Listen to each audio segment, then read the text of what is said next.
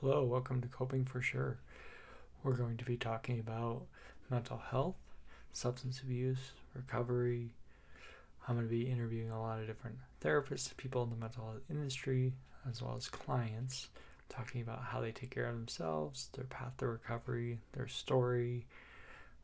And in my interviews with therapists and other mental health professionals, we're going to talk about how they take care of themselves when they're not in the chair. Please join me. Um, please follow me. If you'd like to appear on this podcast, definitely shoot me a message. Thanks a lot.